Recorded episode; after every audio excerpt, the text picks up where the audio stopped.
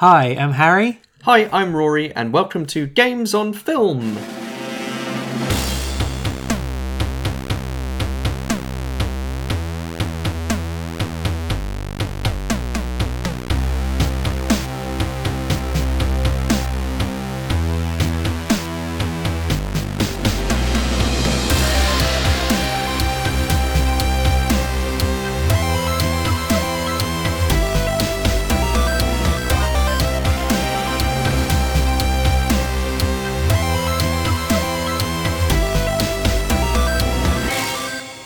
Say games on film, but is today actually films on game?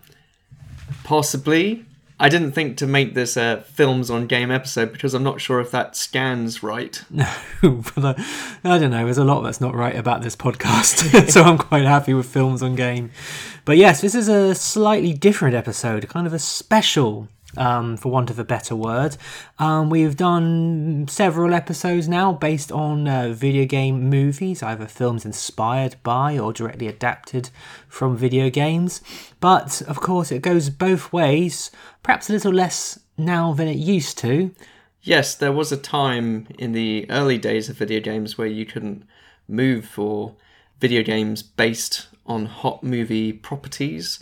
Typically, it was your side-scrolling platform game. Mm-hmm. I remember lots and lots of those getting released. Mm. And some of them good, some of them just... Some of them were E.T. for the Atari. Yeah, some of them just misbegotten cash-ins. Mm, it was part of just, I guess, the synergy of it all. It was another way to promote the film. And, you know, there are some games which are just shat out as quick as they could, often with much less development time than a game would traditionally get. And then there are some, maybe, diamonds in the rough. And I'm not talking about the Aladdin-tying game for the SNES. There are some games like the main subject of conversation today, which is 2004's Spider-Man 2. Yes, so every now and then we may take a break from our video game movie episodes and deal with one of these diamonds. Maybe we'll deal with some bad ones as well, but I think we'll look at some notable titles that really stick out as just a little break from the regular programming to give us a bit of a refresh. Mm. And Spider-Man 2 is the choice for this first attempt at that. Based on the first Spider-Man 2, not the Amazing Spider-Man 2. Although I think there was an Amazing Spider-Man 2 game too. Yes, this is... They're trying... When we say Spider-Man 2, we're talking about 2004's Spider-Man 2 with Tobey Maguire... I guess A, D and B, C. There was before the MCU, and this film was before Iron Man, really. And you know, it's just very different. And we'll talk about that a bit more as we deep dive into the film, I suppose. But the timing for this episode is, I mean, in terms of where we are at in Spider-Man media, mm-hmm. I suppose, in the film series. Oh, sorry, that's a big spoiler. I've got that bit. You start again. Give me such a shitty look. Sorry, there might be some people who have not seen Infinity War. Have you seen all the Tom Holland spoiling his stuff before? Because there's the one where it's him who he comes out what he thinks is a post Q&A for Infinity War. But it's actually a pre Q&A for Infinity War, and he comes out saying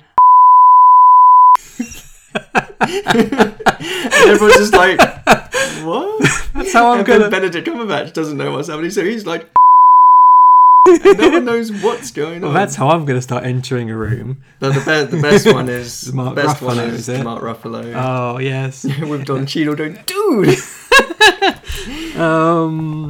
Yes. Anyway, so why are we? It's not because the numbers for our last episode or two are a little bit down, is it? No. Why are we talking about Spider-Man today? Well, it's an interesting time in Spider-Man universe. We've got a couple of Spider-Man movies coming out before the end of this year. Oh crikey! We've got Venom coming out. Oh yes. Oh, yes. No, I'd forgotten about that, too, before I sort of prepped the show. It might be amazing, Venom. Really? I saw lots of people reacting to the trailer, and there's the shot of the most recent trailer, and there's the shot of Tom Hardy's face reappearing in the Venom and saying, "I'm going to eat you," or something along those lines. And everyone was like, wow, this is the most amazing, and people were gifting it and still image, and it just looked like the shoddiest thing. Someone's trying to remake Spawn. Looks vaguely like. But, you know, open minds. We are running a video game movie podcast, so, Who are we to say? It might be good. What's the other Spider-Man film? Well, maybe more exciting, based on the trailers, is the Into the Spider-Verse animated movie. That's meant to come out by the end of the year. Is that right? Or maybe early next? I'm not sure. Here's me worrying that was too many Star Wars films coming out right now, and there's 3 separate Spider-Man films in this year alone. Yeah, so, I'm not forgetting, obviously, the Spider-Man Homecoming sequel as well, which is due out next year. So lots going on in the Spider-Verse, but specifically with regards our interests in terms of video game movies and movie video games, there's a much hyped big blockbuster PlayStation 4 exclusive release coming out imminently, which is just titled Spider-Man. Oh yeah, like the hero, Spider-Man. With a hyphen. Oh, a hyphen. Of course. Yes. Very important. Yes. Never forget the hyphen. No. I don't have a PlayStation 4, so it was a little off my radar, but when we knew we were going to do this podcast, I decided to have a look at some videos, and by golly, it looks very much like a next-gen version of the game we're going to talk about, and I can see why people are very excited about it. You know, even the fact his costume looks a bit weird, but everyone's been reassured, oh, this is just one of his many costumes. And I guess that's almost a mission statement, because they want to try something. They want to reassure people they are trying to try new things. This isn't just a remake of the Spider-Man 2 game we know and love. It's trying to be its own thing, even as it seems very, very, very influenced by Arkham Asylum and Arkham City and that sort of shtick. Yes, it's hard now for anyone to make a third-person fisticuffs combat game without drawing quite a bit in terms of the combat from Batman, Arkham Asylum, as well as some of the stealthy aspects. I mean, it works. To it. It works so well in the Batman game, so I don't really fault them for it. And I think Spider-Man 2 from 2004 drew from a few other games as well, I think. So I just guess I was a little bit weirded out how in the footage I saw, he was using a lot of gadgets. And I know that was a thing in Spider-Man Homecoming. And I suppose before we continue, spoilers for, I say, most of the Spider-Man films. Predominantly spoilers for Spider-Man 2, both the video game and the motion picture event. Yeah, and I think the Sam Raimi trilogy as well, I think. Okay. I mean, might dip into that if needs be. Yeah, I know the gadgets came into play in Spider-Man Homecoming and in the comics themselves, I suppose, but he seems to be running around as sort of with a spider machine gun at one point, and it really confused me. Blam, blam, blam, blam. I'm going to shoot spiders in your face. Yeah, Spider-Man carries a gun in this one, like Shadow the Hedgehog. But yeah, I can understand the hype is what I'm trying to say. Do you have a PlayStation 4? I forget. Yep, do have a PS4. I don't know whether I'll get this game at least right away. I've got a backlog of about 30, 40 games, sort of all just waiting to be played. So I'm not sure I'll get round to it anytime soon, because there's a lot of games coming out for the rest of the year as well. I think the which game creators are creating it? What publishers? This is Insomnia Games. They need to work on the hype machine a little bit more if they want to get Rory Steele. Yes, if they want to pre-order. Well, you can get 3 costumes, including Spider-Man's costume from Avengers Infinity War, and a punk Spider-Man costume as well, if you so wish, if you pre-order now. Punk's in, isn't it? Yeah. Well, I would like a birthday suit Spider-Man, where he's skillfully, you're missing the essential bits. I think I would love that. I'm sure there are some mods out there for reskinning and very unfortunate ways. I mean, Spider-Man is odd in that, I mean, I know Batman doesn't look like a bat, but he's got the leathery wings, I suppose. He hangs upside down in his bedroom, at least in a 1989 Tim Burton movie. But Batman is trying to look like a bat. Yes. Spider-Man, if you said, what's the spider look like? I think the furthest thing away from a spider would be Spider-Man. But he was bitten by a spider. Batman was bitten by a bat, wasn't he? I get the origins mixed up. He was terrified by a bat. Sounds like Peter Parker was terrified by a spider. Yes. He was like, ah, I'm going to put fear into my enemies. Maybe Spider-Man's parents were killed by spiders, and he vowed he will war on all spiders. And then, he wakes up next morning and he's Spider-Man. That was a confusing segue. But yeah, Spider-Man's not trying to strike fear into the heart of his enemies. No. But, yes, he dresses up as a spider, but I guess he named himself because of... his abilities. He was, but then no one else knows his backstory.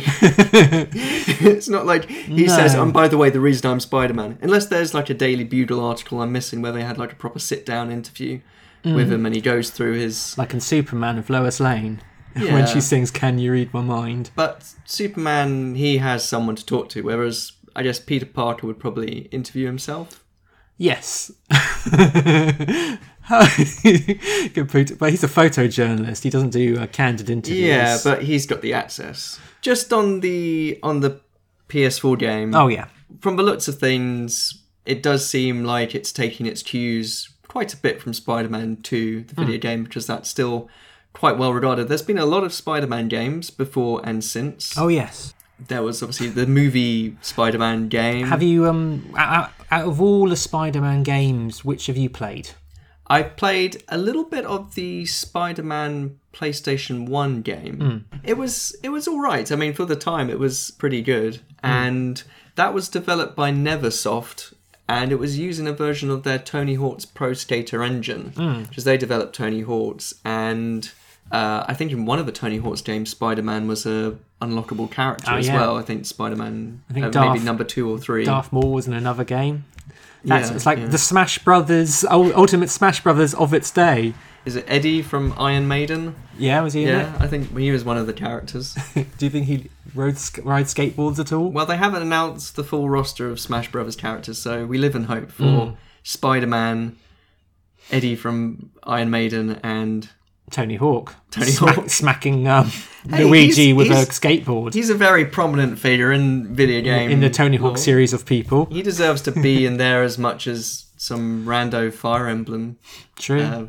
True. You heard it here first. Continue. So, but there's been lots of... I mean, there were the movie games, and then since the Spider-Man 2 game, there were multiple follow-ups, all your Ultimate Spider-Man and Shattered Dimensions and Web of Shadows and various things. So it's interesting that this new game has sort of, I don't know, caught a lot of attention and hype, because it's not like there hasn't been Spider-Man games since Spider-Man 2, but I guess this one's just got a whole lot of development time, energy and resources and, hype. I mean, my Spider-Man game experience is fairly limited. I mean, this... Spider-Man 2 is by far the one I've played the most, but I actually really enjoyed as a Game Boy Advance game called Mysterio's Menace, which was 2000, and that was great fun, and it was like a 2D scrolling beat 'em up, but the swing mechanic was really satisfying. And then there was first Spider-Man movie game, which was also for the GBA, and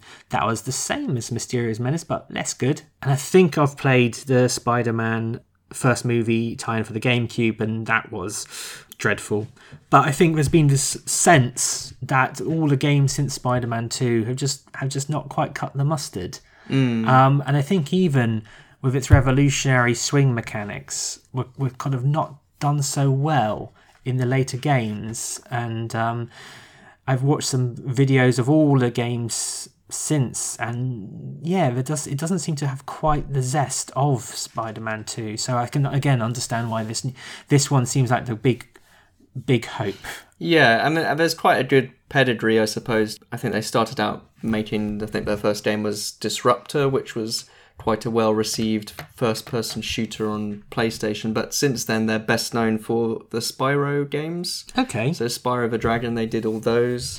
They then did Ratchet and Clank, which the movie version of which will no doubt be a future episode of Games on Film. So they're very good at creating their own quite distinctive IPs. Yes, this is the first time that they've had a licensed property. And the last game they did was Sunset Overdrive, which was, I think, a Microsoft Xbox One launch title maybe, and this new Spider-Man game is kind of based on that engine. So I get the impression that they're a company who would pursue an IP rather than certain games who like have IPs dumped on them. Maybe they were approached because I guess because it's Sony and it's an exclusive, and Sony owns the Spider-Man movie rights. So I guess that's how it all tied together. That's the world we live in right now. If I want to play a Spider-Man game, I have to buy a PlayStation 4. Oh, capitalism. Terrible. This is my story. It's the usual thing. Boy meets girl. Boy loses girl. Boy meets another girl. Oh, but I'm getting ahead of myself. Don't think my life is all flowers and romance, though.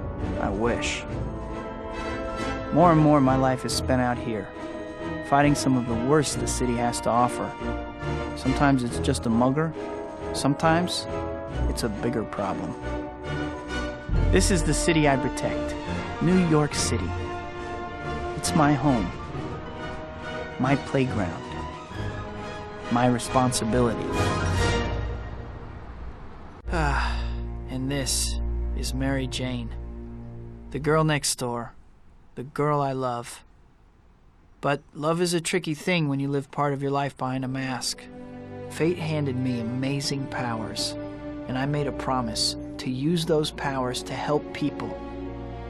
With great power comes great responsibility. No matter how much I might wish things were different, there's only one Spider-Man.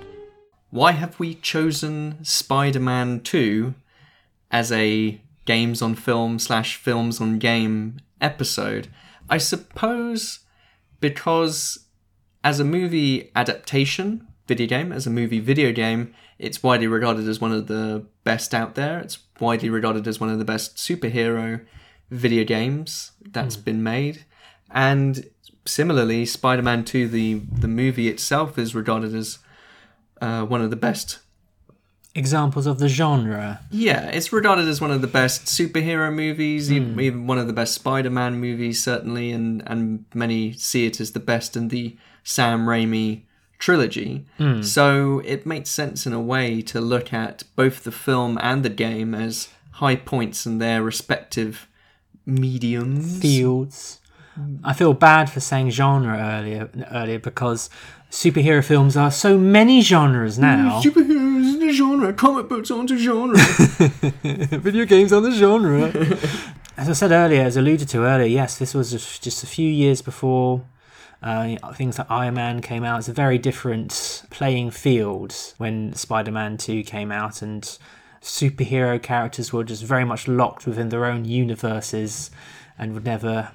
I mean, there was no chance of an Asgardian god just popping up to say hello in the middle of Spider-Man 2. Although there was that X-Men deleted scene where, well, not deleted scene, blooper, where when someone in a Spider-Man costume pops up in the background. There is a reference to Doctor Strange, though, in the film Spider-Man 2. Yes. It was something that you did not know when you first saw this film, and now we've all been imprinted with an encyclopedic knowledge. Your mum knows who Thanos is, and that's... bonkers. But yes, Spider-Man 2 was viewed as very much a high point and it had massive amounts of hype. The first film was a massive hit. It was the first film to make $100 million in its opening weekend. And would that be viewed as a disappointment today? Yes. Oh, crikey. I was so hyped about Spider-Man 2. Take us back to 2004. Well, Rory and I, being if you've just joined us on the podcast, we are both brothers, and in 2004 we met in Japan because Rory was doing his gap year, and I decided to go on a holiday. Yes, and so I met Rory in Japan, and we had a ruddy good time. We saw lots of sights, but the thing I was most excited about perhaps was being able to see Spider-Man 2 just a few weeks earlier than in the UK. You know, yes, we did all the sort of Japan stuff, and it wasn't really like you didn't fly all the way to Japan just to see Spider-Man 2 before anyone else. Okay. Well, no, true. I think it was just right place, right time, because we had planned a general itinerary, but was sort of making it up a bit as we went. And we were in Nagoya, which you know, pleasant enough place, but doesn't have a huge amount of attractions. We were mainly there to see the sumo tournament. Oh, yeah, cool. Which we spent about 8 hours watching sumo all day and had a very enjoyable day. But we had an evening spare, and we happened upon a cinema by the station which was showing Spider-Man 2 that evening. Yeah, and the way they announce films in Japan, they have someone outside shouting, Spider-Man 2! And I was like, oh. And there was like a giant elongated statue of Spider-Man as well. That's a famous landmark. There's like a mascot for the shopping centre or something. And he looks like the Slender Man for cosplaying as... Well, that's actually because they theme it around different events, and usually like a movie release they'll put it in a different costume. So I wonder... So at this time it was dressed like Spider-Man, but I wonder if when Slender Man comes out in Japan, they'll Slender Man the Slender statue. Yeah, it was kind of creepy and disquieting while dressed as Spidey, so I can only imagine what he's dressed like at the moment. But yeah, we had some time to kill. We bought our tickets, we sat in the cinema, buzzing with excitement. We had to deal with subtitles, and I hate reading those. I mean, there were Japanese subtitles, so it was a little bit more difficult. I think apart from us, the only other Westerners were some very loud Americans who were, I think, in the credits were rolling, were going, yeah, yeah. I remember that, because the Japanese way of watching a film is in respectful silence. Yeah, we got spoiled just before we went in, because there were... lobby cards, which you don't really see in cinemas too often anymore. It definitely saw it in the West decades ago. Yes. But it still happens in Japan. They still have promotional stuff, tie-in things with the film. But one of the lobby cards was, well, spoilers again for Spider-Man 2, was of Harry Osborn with the Green Goblin mask. Yeah, that was kind of like... And that happens in the last 5 minutes of the movie. I know. I'm trying to think of an example, but I don't want to spoil anything. That was a bit weird, but hey ho. I left the film and just, for me, did not live up to the hype.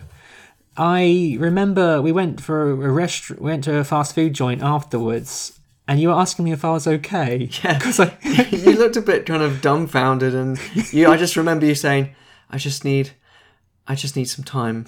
I just need some time to process my thoughts. And I was like, no, I enjoyed it, but... And then I got it. I did end up getting it on DVD when it came out, and my my buddies were like, why did you get it? You didn't really like it. And I was like, I don't know. Yeah. But I mean, part of that was not just because we liked Spider-Man in general. I think we were both quite fond of the comic book character, even though we weren't necessarily comic enthusiasts or read lots of comics. And I think...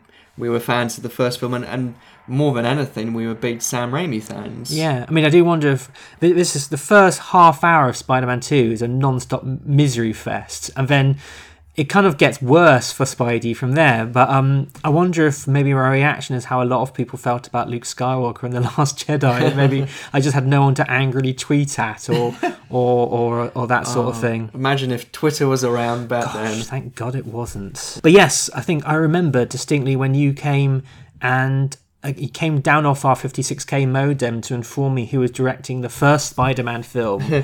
You said, it's Sam. I'll try and do a little Rory voice. It's Sam Raimi. Actually, how old were you when I did that? Probably, 2002, so 17 when it came out? Right. We are both massive Evil Dead fans, and right away knew his dynamic camera would be fantastic for the Spider-Man films. And I definitely have a fondness for Spider-Man 1, well, I'll get into that, but it's very, very close to Spider-Man 2 in my estimation. You can't argue that Sam Raimi's direction is much more Sam Raimi in Spider-Man 2. But I think what Spider-Man 1 has over 2 is lots of Willem Dafoe. Yes. I mean, as much as I like Alfred Molina as Doc Ock, he is great. But I really just... He is hampered by the suit, though. Yes, I don't hate the Green Goblin suit as much as some people, because I, again, didn't grow up so much with the different character, Green Goblin in the comics. But there's not a week that goes by where I don't think, out, am I? Or, do you know how much I've sacrificed? Yeah, you kind of get kicked out of a lot of the corporations you start, don't you? Or... better formula. But come on, this one has the power of the sun in the palm of my hand. Yeah.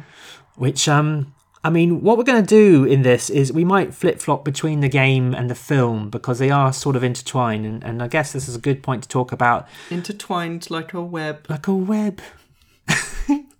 Yeah.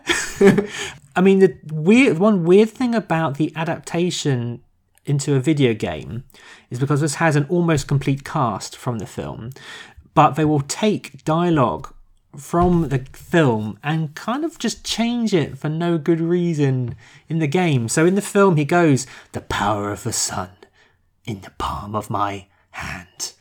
Though it's a tentacle, but anyway. In the game he goes, so the power of the sun for the good of all mankind. And I'm like, yeah, it sounds less insane.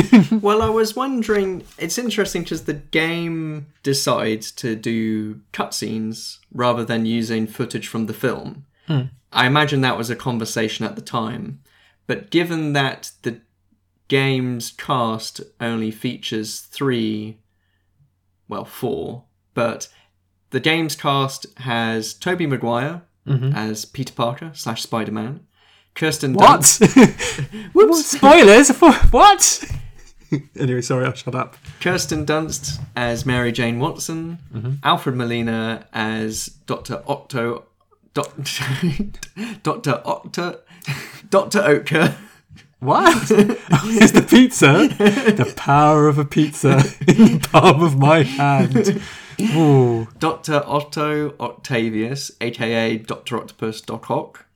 Can I just interrupt? His wife's called Rosie, and I thought the name Rosie Octavius is amazing. Yeah. Carry on. I'm sure she was very happy to take the name, because her maiden name was Rosie Stinkface. Rosie Stinkface. So you only have three of the movie cast, plus Bruce Campbell. The Chin, who is in the movie, but in a brief role. One of the few people to defeat Spider-Man. Yes. And he plays the sort of narrator / tour guide in the video game. But the rest of the video game cast is not the same as the movie cast, but I guess they still use their likenesses. But I guess, in a way, that compromised what they could do with cutscenes. So rather than using movie cutscenes... they've decided to CG them or use in-game graphics. And so I guess they had to re-record most of the dialogue as well, hence probably some script changes and repetition on their part. Who was that person who famously tried to be in the lookalike contest of themselves and then they came second? Do you think James Franco auditioned for himself? They found a better one? I don't know. I feel like James Franco would have been all over doing his video game voice, but maybe that's why they didn't ask him, because he was being really weird about it. He kept ad-libbing. He was probably doing very strange things in the sound booth, and they decided to kick him out. The dialogue and movie acting in the game, what do you think? Because Tobey Maguire, I don't know, he sounds quite bored. He got a lot of stick for it at the time. What, in the game or in the film? We're talking about the game now. Yes. He got a lot of stick for it at the time because, people just...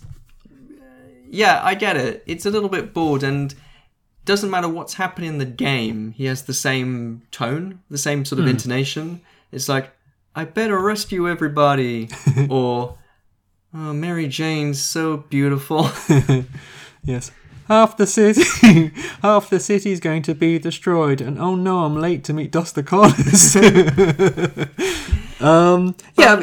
more quippy though. I mean, because it's a 12-hour game or something.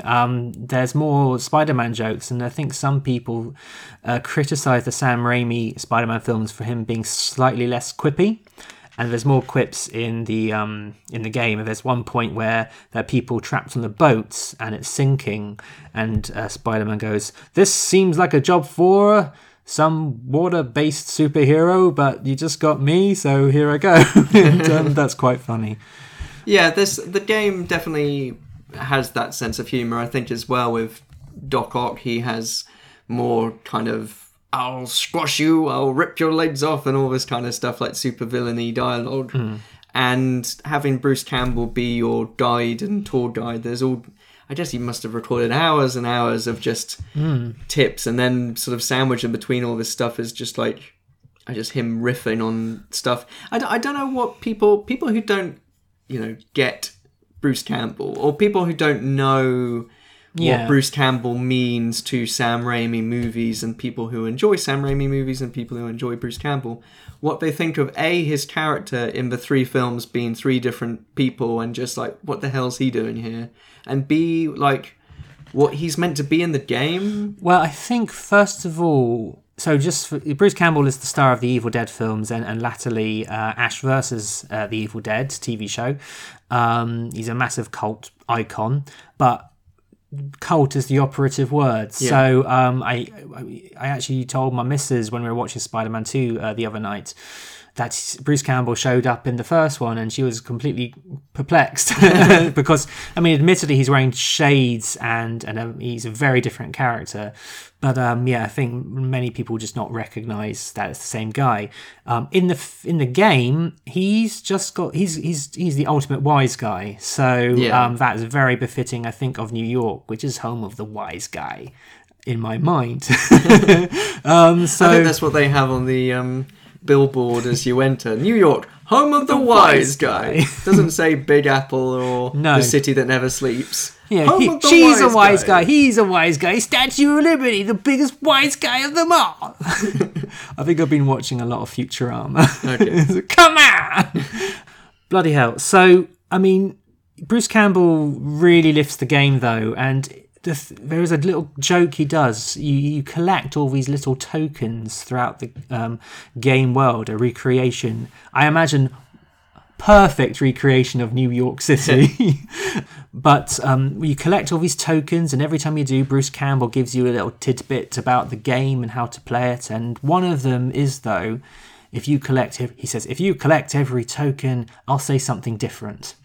And if you can get every single token, as I did, every single time you collect any other token in the game, he just says the phrase, something different. And that's kind of funny, but it means you lose. You spend like hours and hours and hours and hours trying to get every little bitty bit of the tokens, and then you end up with just two words, and it really upset me. So I played through the whole game again to 99.9% completion, just so I don't get the last token. Well, sequel time already, huh? Welcome back, I guess. I'm sure you miss me more than I missed you. Anyway, things have changed around here since last time, so they dragged me back at great expense to explain what's up. First things first. You're not much of a wall crawler if you can't, you know, stick to walls. So here's what you do. You walk or run into a wall and hold the grab button. Voila, you stick to the wall. It works when you're swinging or jumping, too. So there's humor in the game.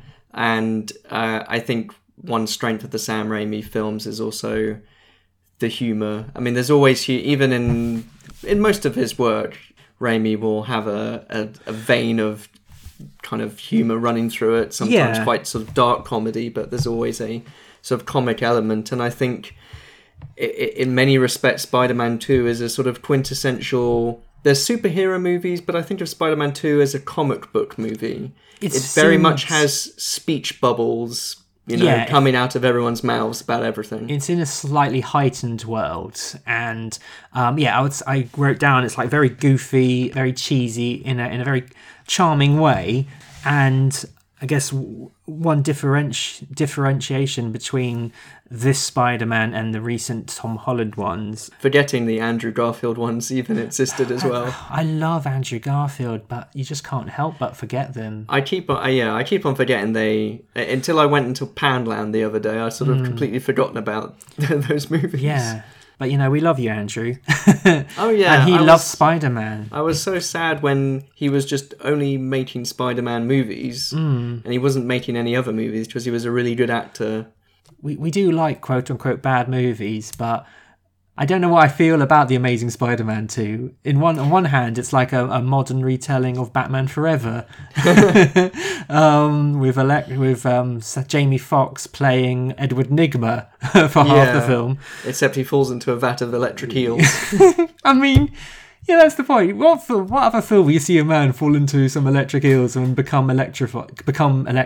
Oh, I was going to say just fall into a vat of electric eels, and I was going to say License to Kill. Yeah, exactly. Well, maybe there's a whole subplot which we don't see where he becomes a supervillain, but who Bond singularly ignores in his request for revenge. He's just in the background, just like, what about me? Zap, zap, and there's zap. Like this on the soundtrack. It goes, must kill James Bond. Must kill James Bond. Anyway, sidetrack. I mean, I love Tom Holland, but there's humour in those films. There's humour, but I think it's more... It's really odd, because I'm a man who loves Spider-Man Homecoming as well, but watching the film Spider-Man 2, really, I feel... really showed how inferior Spider-Man Homecoming is. So, I mean, I've grown to actually really, really enjoy Spider-Man 2, the movie, and I watched it just the other night, and I was, I think... really, maybe it's just some older and more soppy, but I found the soap operatics of it really endearing and sweet, and the whole yearning side of things, which my wife pointed out seemed really creepy to her, and she was just like, yeah, she is an engaged woman.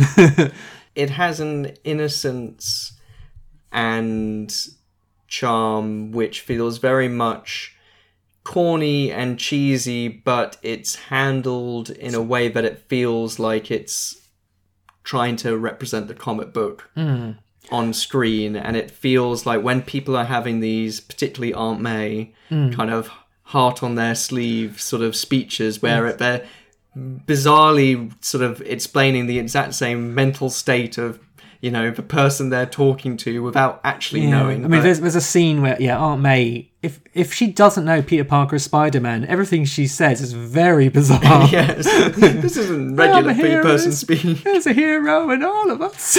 There's a spider DNA in all of us, Peter. You know what I'm saying? Oh, I just don't have 8 limbs. I mean, just going back to what I was saying, though, I mean, again, I still love Spider-Man Homecoming, but there are certain people who kind of poo-poo the portrayal of Peter Parker in that, because he doesn't... We have the great power, great conversation... Great conversation. The great... That was a great conversation. With great power comes great conversation. I'm not responsible for the content of this conversation.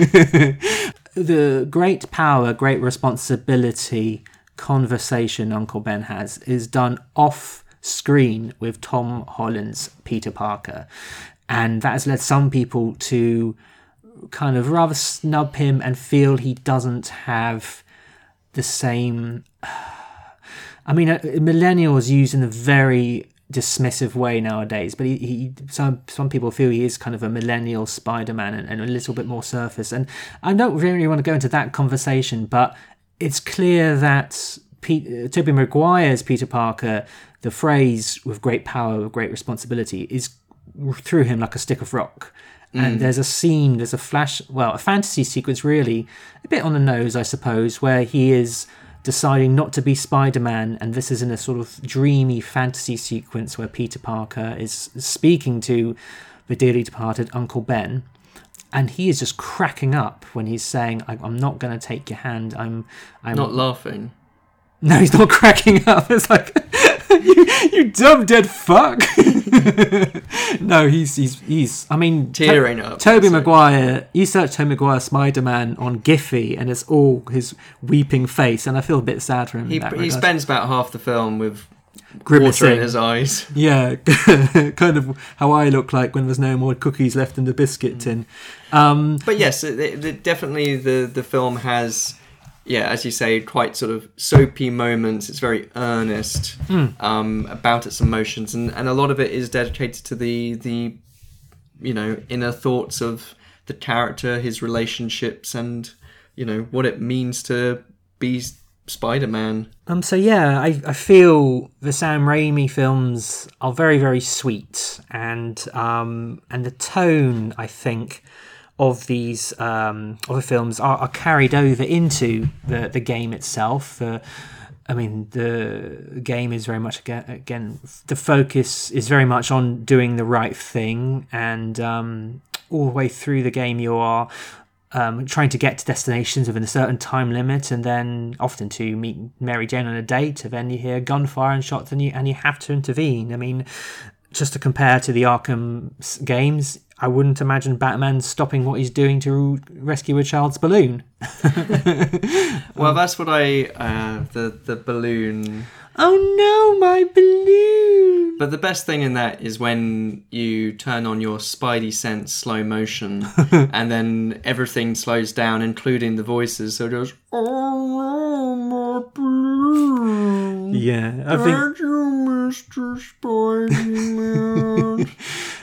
I guess one repetition in video games is perhaps less of a problem now, but back in the day, back in 2004, you would hear the same bits of music, the same bits of dialogue, quite a lot. Yeah. And I mean, I remember the sound effect in Super Mario Sunshine, the tinkling of the shines you'd be collecting, and that sound is.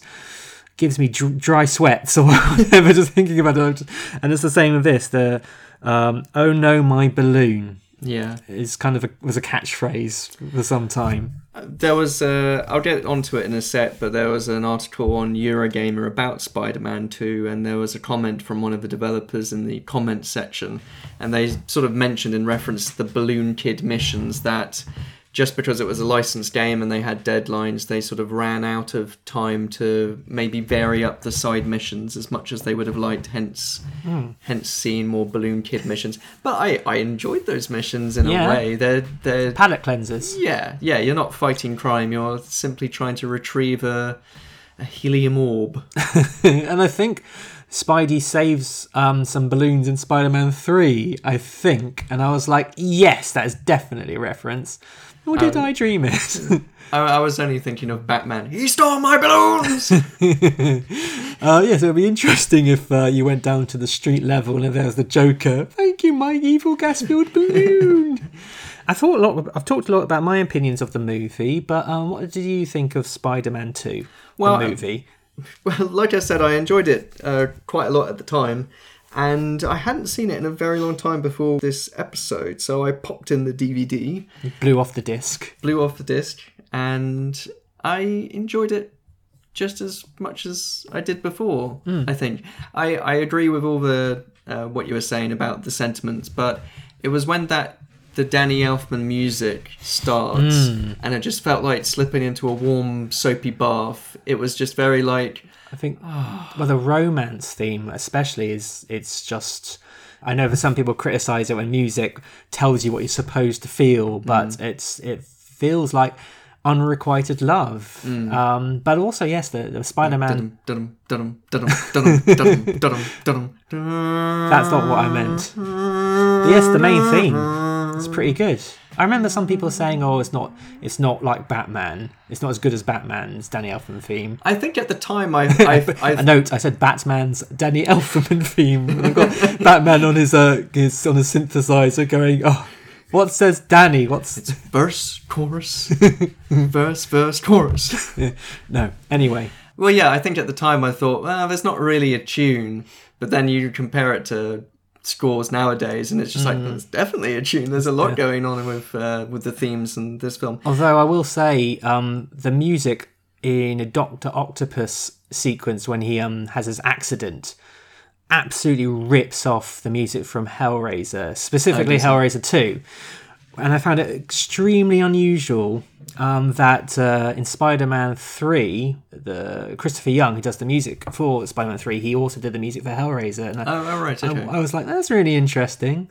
But yeah, check out the two scores when you get a chance, and it'll be chin-strokingly similar.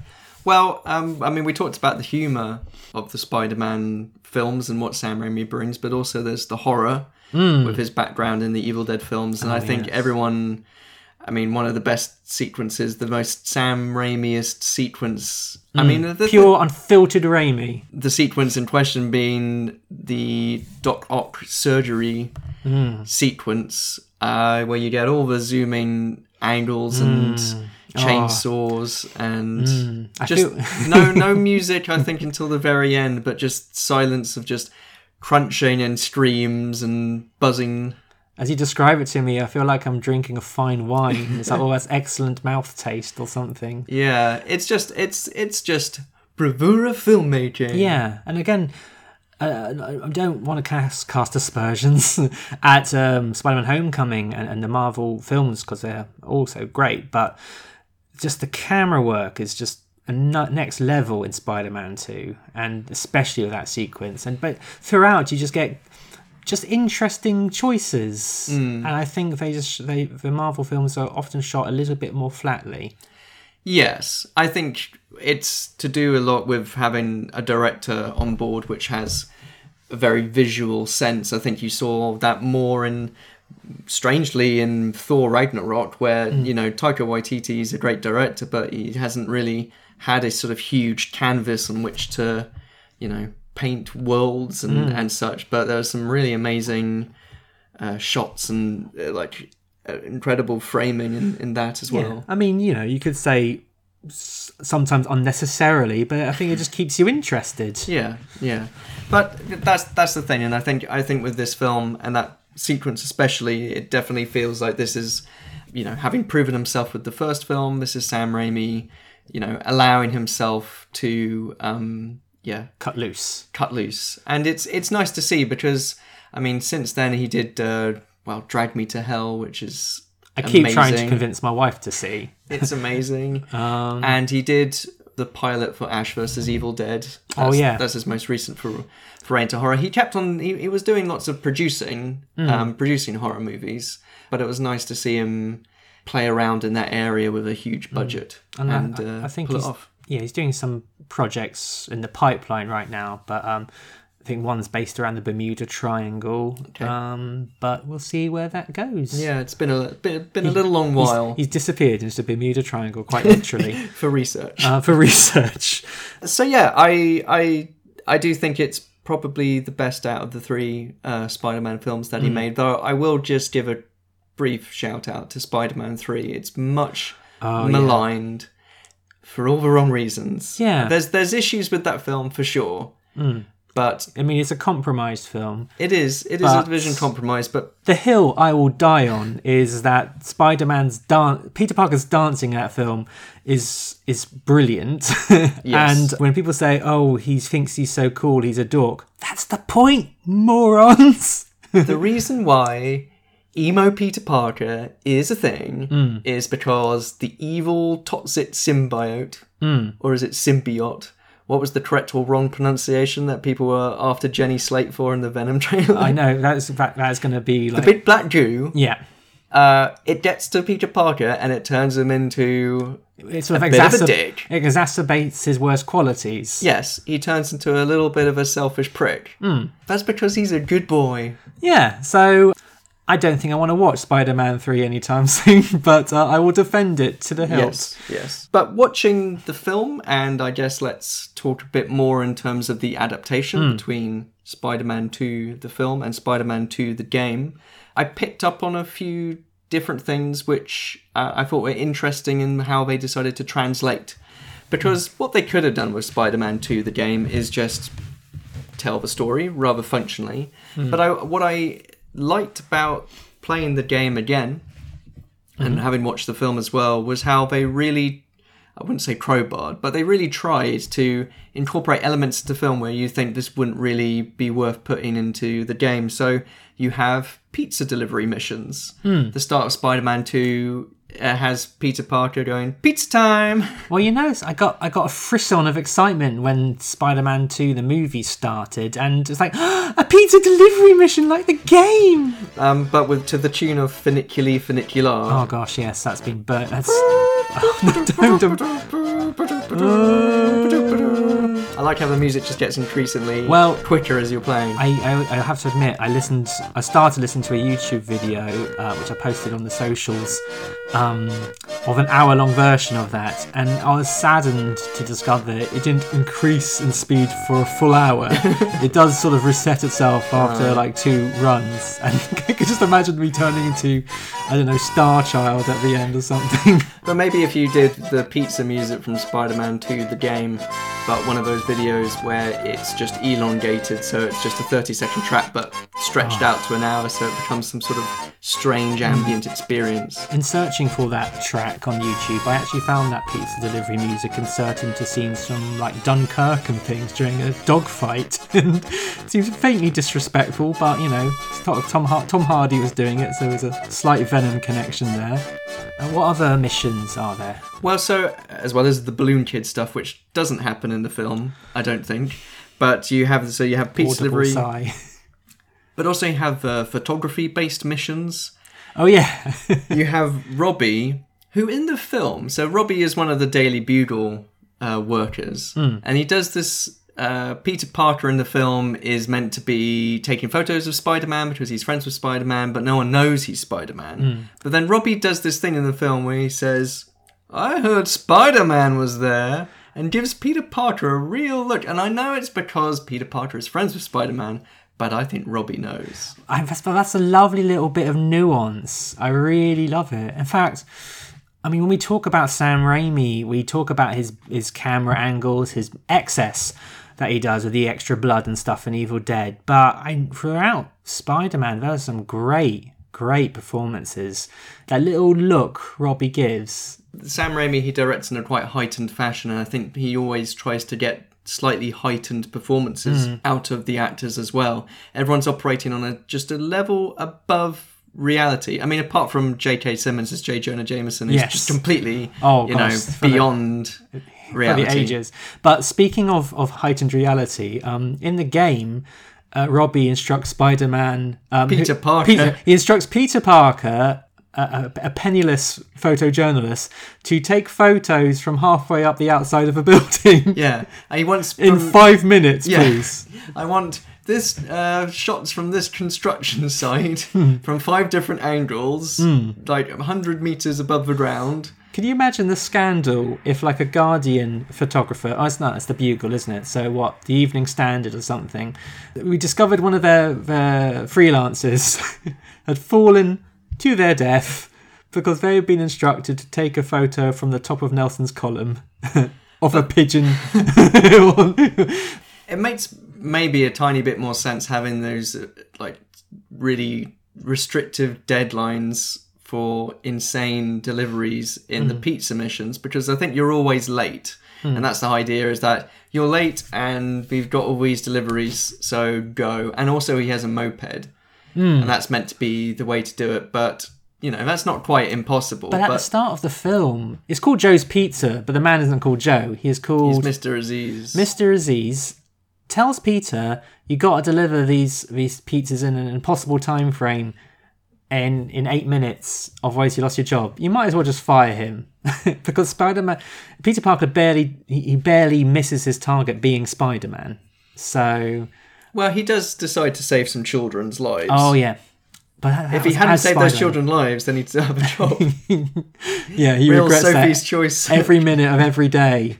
At what cost this delicious pizza? It'd be a very different film. Can you imagine Peter Parker as a pizza delivery guy for 2 hours, but he also let 2 children die right at the start. Yes, it has a surprising left turn at the start of Spider-Man, where he casually ignores the destruction of 2 children under wheel. Mary Jane, maybe you should go marry the other guy. Mary Jane and Peter having a bit of a conversation over drinks, and anything happened to you this week, Peter? I let these kids die while I was delivering pizza. It's stretching. I mean, I agree. It's a good fit and a good synergy between the film and the game. Any other missions at all? Well, I mean, just in general, like in terms of the game, you're stopping lots of petty crime. So the game is very much like it's New York City, and it's I guess fairly well realised in terms of geography. But as well as the sort of actual story missions, which I guess we'll get onto shortly, you're stopping lots of crimes happening, and some of that reflects the film. So sometimes you might encounter a car being chased by cops, and you land on top of the car and start punching the top. There's not a Spider-Man film if he's not jumping on the car at one point, so same for the game. But so there's a scene like that in the film. But also one thing which I only kind of realised this time playing the game and watching the film. Okay, so the game was 2004, So you have a big city, but it's not the most populated space. It's not the living, breathing New York. There's cars, there's people, but it's not enough though. It's enough for what it is, and it's very good for the time. Mm. But you do encounter people, and as you're swinging around, you'll hear people saying, "Great job, Spider-Man!" or "Hey, look, it's the web slinger!" or that kind of thing. And watching the film, Sam Raimi likes those scenes a lot. There's a lot of New Yorkers on the street pointing and saying, "There's a kid inside." Most of the people championing Spider-Man seem to be hot young ladies and in like V-neck tops. It's basically Spider-Man spends the whole film moping over somebody else's fiancé while other hot, sexy women thirst after him. You know, I guess with great power, I can't get the words out. Is that what Ben said? He's like, Peter. Remember, Peter. Those are the words I live by. Yeah, I guess, again, looking at this through 2018 eyes, there did seem to be a lot of sequences where either a producer or Sam Raimi himself was like, "I need more girls. I need more girls in the frame." The Raimi films have often been described as a love letter to New York, and you know, we can't escape the fact the first film was made just before 9/11, and there were some extra sequences put in or shifted around just to boost New York's morale a bit. And one could very much argue that superhero films are so popular today because the world is craving a hero. Craven the Hunter. We need a hero to save us. Yeah, was that a bit of Chad Kroger? Was that the song for Spider-Man 2? Yeah, that was the hit song for Spider-Man 1. Oh my god, there's one thing you don't get today is crappy soft rock music at the end of a film, a superhero film, because I kind of had to turn off Spider-Man 2 at the end, halfway through the credits, because they were offending my ears. But you missed the Michael Bublé cover of the Spider-Man theme. Yes. So you have all these mini missions and petty crimes to stop, but of course the game does adhere somewhat to the movie's plot. I think the Wikipedia entry calls it loosely based. Yes, because actually, looking back at playthroughs, because I played a bit of the game, but obviously not from start to finish in preparation for this episode. But Dr. Octopus only really comes to the fore about halfway through the game. You have a cutscene early on in the game, but he doesn't actually. Octavius doesn't become Dr. Octopus until, you know, halfway through. When are we going to get to the fireworks factory? You whinny at the screen. And what at the screen? You whinny like a horse. Oh. Anyway. No, you're right. They sort of extend it, but I think in a satisfying way, I will add. I mean, there's a difference between stretching a plot, but also or just inserting extra content. I mean, I can imagine it, if this game was released today, there would be DLC missions and stuff, so... Yeah, because the key set pieces in the movie are sort of reprised, so you have Spider-Man at the moment when Octavius becomes Dr. Octopus with his big containment field. There's a battle in the bank, that sequence, there's the battle on top of the train, and then the sort of climactic sort of fight harborside. So you have these, you know, the key action sequences from the film included in the game. I think thankfully though, one sequence or one plot thread completely absent from the game is the inexplicable loss of powers which happens in Spider-Man 2. That would be a very frustrating level.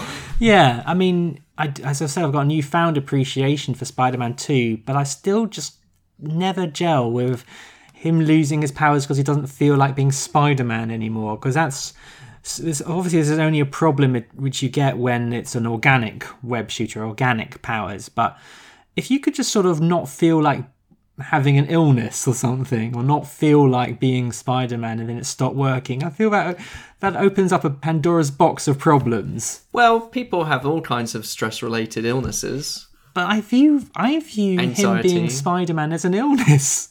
I don't think it's like. Maybe I took the wrong message away from Spider-Man where he gets superpowers. I envisaged it as a super illness. So when's he gonna get the cure? Yeah. Well, I think interestingly, an early script of Spider-Man 2 involved Dr. Octopus not only being the man responsible for creating the genetically modified spider, but a further plot development would be him being able to offer a cure to Spider-Man. Right, okay. Because I guess he's tied in with Oscorp. Yeah, so, yeah. I mean, and he gets bitten by the spider at Oscorp, or was that at the university? No, that's you're thinking of The Amazing Spider-Man with Andrew Garfield. The Amazing Spider-Man with Andrew Garfield. Anyway, I mean, as with any film, they throw together loads of different potential plots, and that was one of them. So it's interesting you brought it up. But yeah, I just don't get that bit of the film. It doesn't really harm the rest of the film. But yeah, not in the game. In the game, Doc Ock gets lots of henchmen. Lots of people in robot suits. So he doesn't get hold of those in the film. No. But you get a rogues gallery. So lots of supervillains, which I guess some made it into future films, but not all. Yeah, I'm very much looking forward to Jake Gyllenhaal. I think it's only potentially being Mysterio. There are rumours. Because Mysterio is a character I've longed to see on the screen, and I hear that he's not a very popular villain. He's got a great look, but his whole point is that he's a little bit lame, that's part of his character, being kind of lame. And so I think a lot of people just think he's a lame hero. But I just like his look, and using special effects as his weapon as well is kind of fun. And yeah, it'll be interesting to see how they try and make that a thing, because he seems very comic booky. Well, they try and adapt the comic book characters into the game as if they were made for the film. So they try and movie-fy them, for want of a better words, and we get the Shocker, we get Mysterio. Yeah. Do we get Rhino? I think Rhino is just the first Spider-Man movie game. I mean, I've lost count of the number of times I've dodged to avoid the Rhino charge, I have to admit. So I'm getting a bit on it. I know Vulture, I think, is in the first Spider-Man movie game. But interestingly, Quentin Beck, a.k.a. Mysterio, his voice actor in the game is James Arnold Taylor, who plays the voice of Ratchet in Ratchet and Clank. Oh. No, maybe not that interesting. Oh, interesting to... What's his name again? Who? The actor. Oh, James Arnold Taylor. Interesting to James Arnold Taylor fan. What do you think Beck's got this time? Who knows? He's a little loopy, right? Hollywood types. People of New York. I am Mysterio. I'm determined that your planet is ripe for conquest. Mysterio?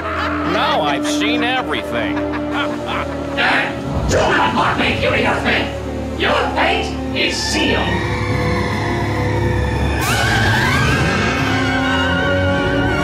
Run for your lives! Run for it!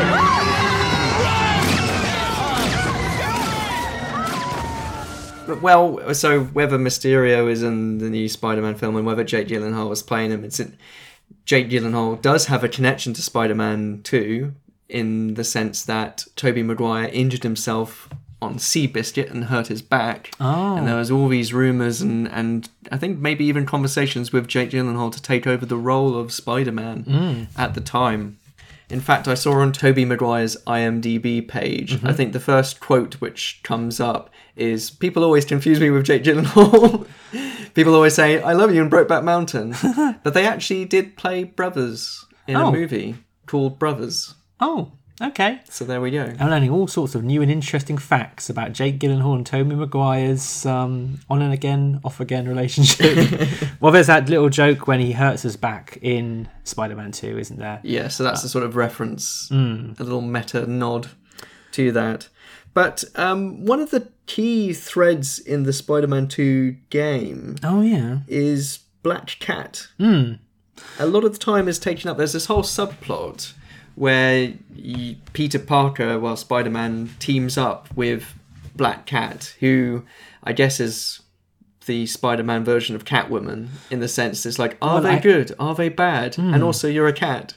I mean, I must admit, my knowledge of Black Cat is exclusively from this game, so I bet there is some comic book guy out there who could, not the comic book guy from The Simpsons, but I'm sure there's somebody out there who could explain in more nuanced detail the difference between Black Cat and Selena Kyle. But actually thinking about it now, the Black Cat's plot thread in the game is all about Spider-Man choosing to be Spider-Man full-time or being Spider-Man and sometime and Peter Parker sometime, and he rejects Black Cat. So in a roundabout way, this might be the game's version of Spider-Man losing his powers, because in the film he chooses to be Spider-Man again and his powers come back in full force fucking magically.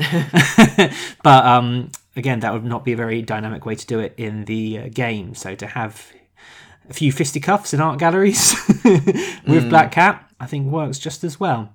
Talking a little bit about the combat in the game, we mentioned how maybe this new Spider-Man game takes some cues from Arkham Asylum, and that's probably to the benefit, because the combat in Spider-Man 2 was never necessarily its strong point. There are ways to do combos, there are special moves, but you get just as good results just button mashing.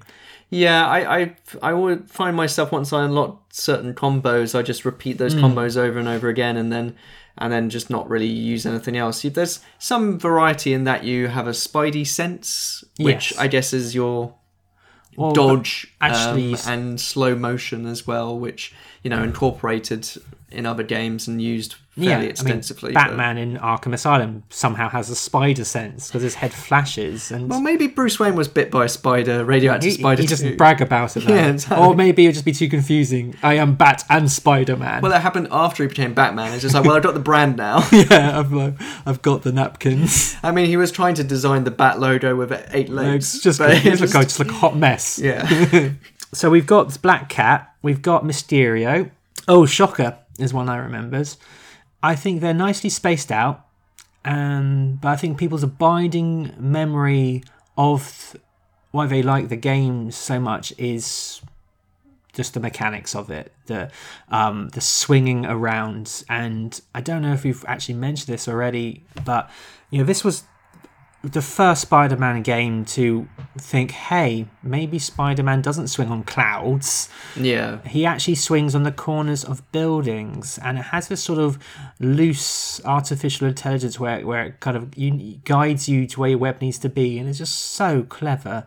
And I think it's developed by this chap called, is it Jamie Fristrom? Yeah, so in this interview I talked about earlier, this interview with Eurogamer. I thought you were going to say with Yuri Geller. It's like, why? Well, he's got a Spidey sense. Yes. He was bitten by a spoon. I'm sure he's claimed that at some point. But anyway.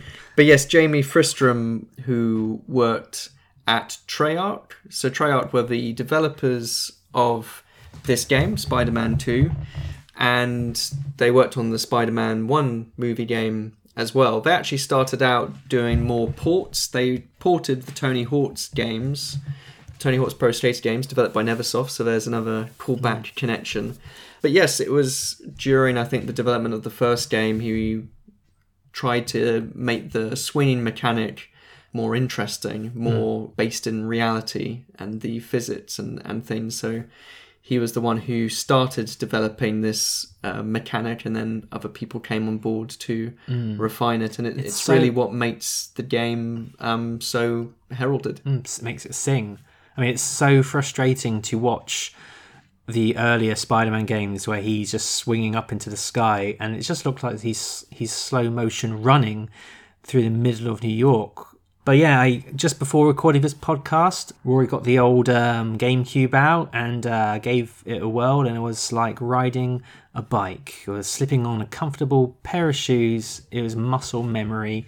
I must have sunk so many hours into swinging around New York. And when people said how much the Batman Arkham games make you feel like Batman, this categorically made you feel like Spider-Man. And it was baffling how it was proving that a licensed game could be great, and I think any licensed game should really reach for the example of Spider-Man 2 when it comes when it comes to how do we approach this game? How do we adapt this character? It's very easy to take how a game feels for granted. Mm. And I think a lot of games maybe take the easy route, but to translate how buttons interact with a character on the screen and to make you feel like what you're doing with the controller is being translated well can be quite a difficult thing. Mm. Sometimes games, you know, when you get, I think one sensation people will think about is if you're playing a video game and then you have to look around a corner and you find yourself tilting in your seat slightly, or when you're jumping across a ledge in a video game and you feel the urge to sort of lift your body up as if that's going to give you some sort of extra push, even though you're just sat on a sofa and you're not actually in the video game realm. And I think where Spider-Man 2 succeeds is, I don't know what it's like to be Spider-Man, but I feel like I get an idea of how it would be with the swinging action and the motion, but also just the momentum. It's as much to do with the, you know, as you say, being able to connect to buildings and tangibly interact with the world. It's like you can see a corner of a building and you think, I want to attach a web to that, and you absolutely do. Yeah, and it's translating what you want to do into the game, but also using the physics to do it. So when you jump off a building, you know, right, I've got this amount of time before I need to shoot this web before I spatter on the pavement, or just knowing where you're going and the speed and trajectory. So just swinging, but also then running up a wall. I mean, you mentioned jumping and running again. And it's funny though, in both the PS4 Spider-Man game and the game we're talking about, there is a lot of running up walls involved, and I don't think I've ever seen Spider-Man do that in the films. Missing a trick. I know he's crawling all the way, is Spidey, but you actually do next to no crawling because it's the slowest way to get around anything in the game. Well, I mean, unless you were being very stealthy. And I think in this interview as well, the developer was talking about how they did want to try and incorporate some more stealthy missions. And it, you know, I think the sort of publishers and people at the time were slightly against that, and they wanted it more action focused. But then that's part of what made the Arkham games successful, is having that stealth element. And it seems like the new Spider-Man game is going to add that back in. I would definitely say the most exciting thing about the new Spider-Man game is the development time you're talking about, because although we are monstrously impressed with this Spider-Man game we're talking about, Spider-Man 2, it was still a movie time game and it had to be released in the same year as the game. And I think actually I should mention, I've noticed we're talking about the Spider-Man 2 game that was released for GameCube, Xbox, and PlayStation 2, but there was a PC version, and I think there was a Game Boy Advance version as well. So when we've been talking about the amazing 3D graphics and swing controls, we're not talking about the Game Boy game, I'm afraid. Yeah, the PC version apparently chops up quite a bit of the story and doesn't have the same swinging mechanic. So yeah, just in case you're a bit confused there. But looking at, there was some comments on that interview as well, and one of them was from another person who was on board the project by the name of Greg Taylor, and he was talking a little bit about, so this mechanic of the Spider-Man 2 game wasn't really translated in future installments. It seems that there was an Ultimate Spider-Man, which followed up, and that used the same sort of mechanic, but the thing was that the developers, they wanted to push more memory to be used towards graphics.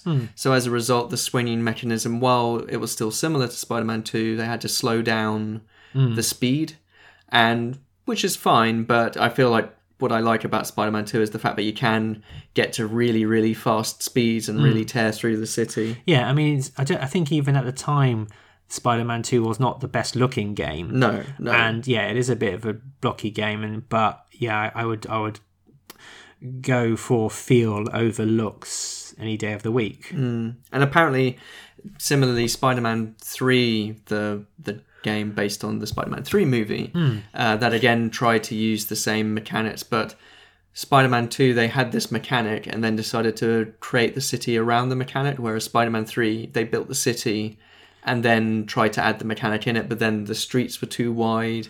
The buildings weren't designed to be swung from place to place, so it just didn't work out. I watched some footage, and it looks really ugly, which is really bizarre considering that it's a later game. But I also think it wasn't that the game released at the end of the PlayStation 2's life and the start of the PlayStation 3's life. So there's always this weird period where the next-gen games are slightly underpowered and the previous-gen games are slightly overpowered. So that just sort of proves why the Spider-Man 2 game is still so well regarded and is still thought about so fondly, is because other games tried to do the mechanic and failed doing so, or they just didn't really bother. So it's quite apt for Spider-Man because it's like just out of reach these games, and then we tumble and hit the sidewalk. Yes, as what they call pavement in America.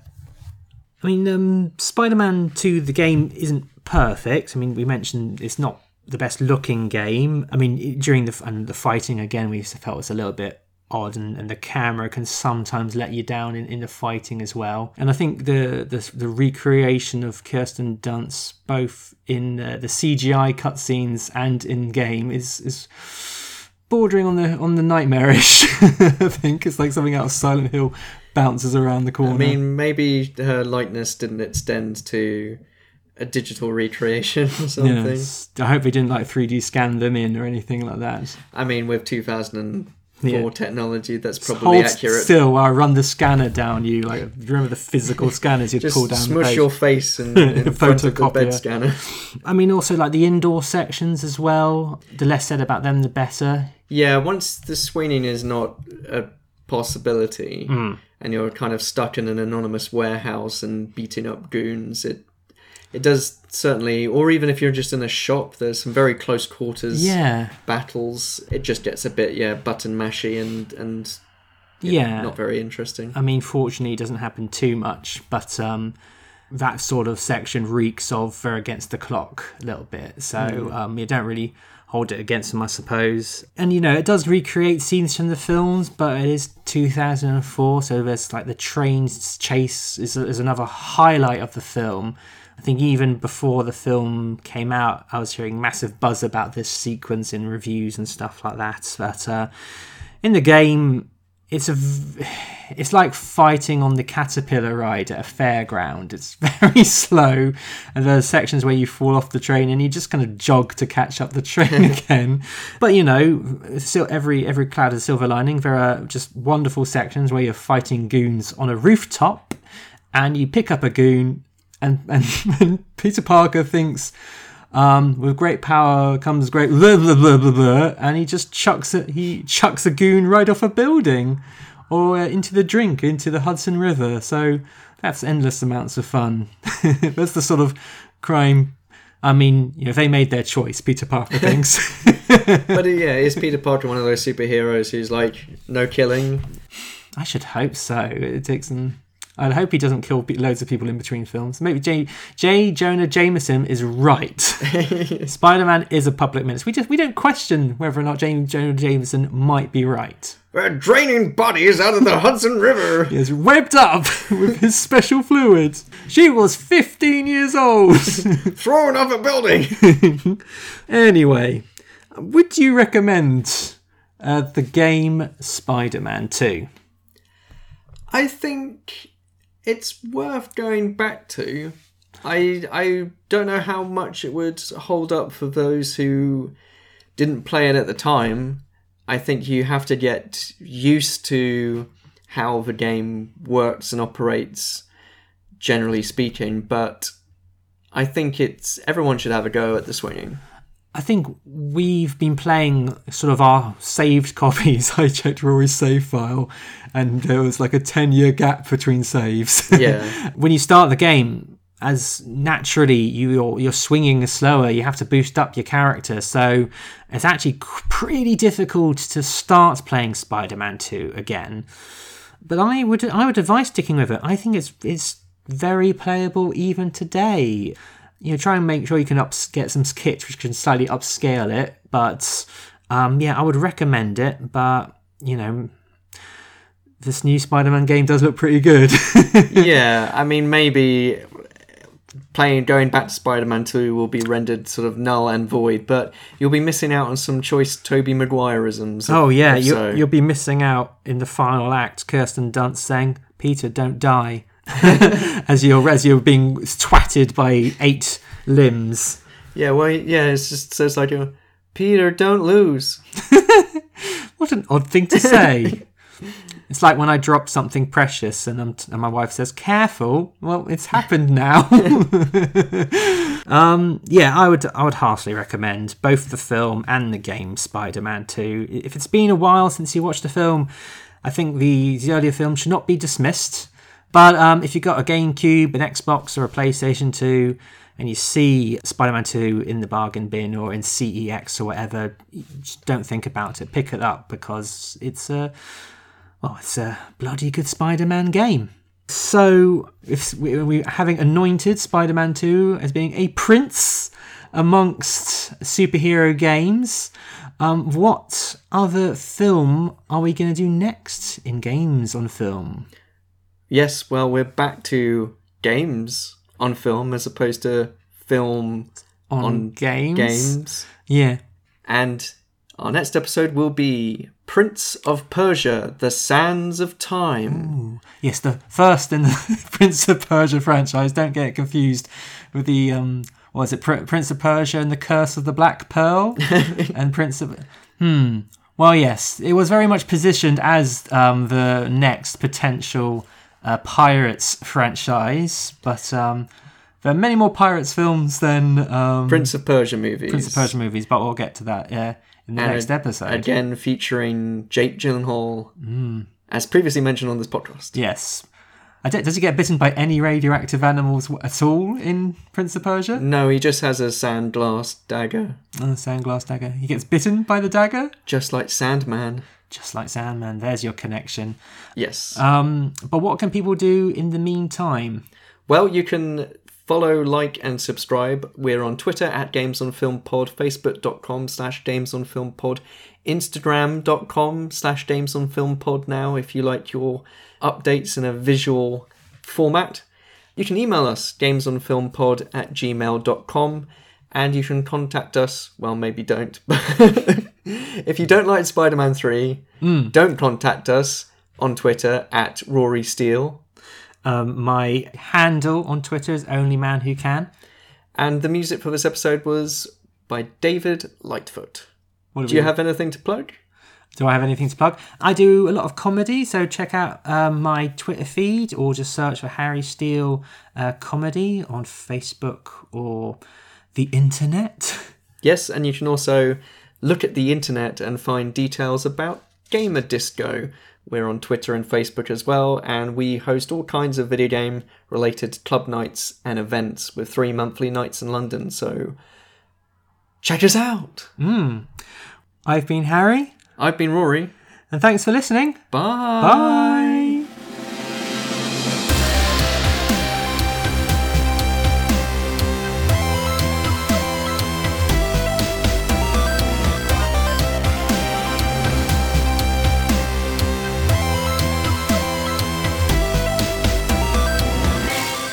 Me a podcast about Spider-Man.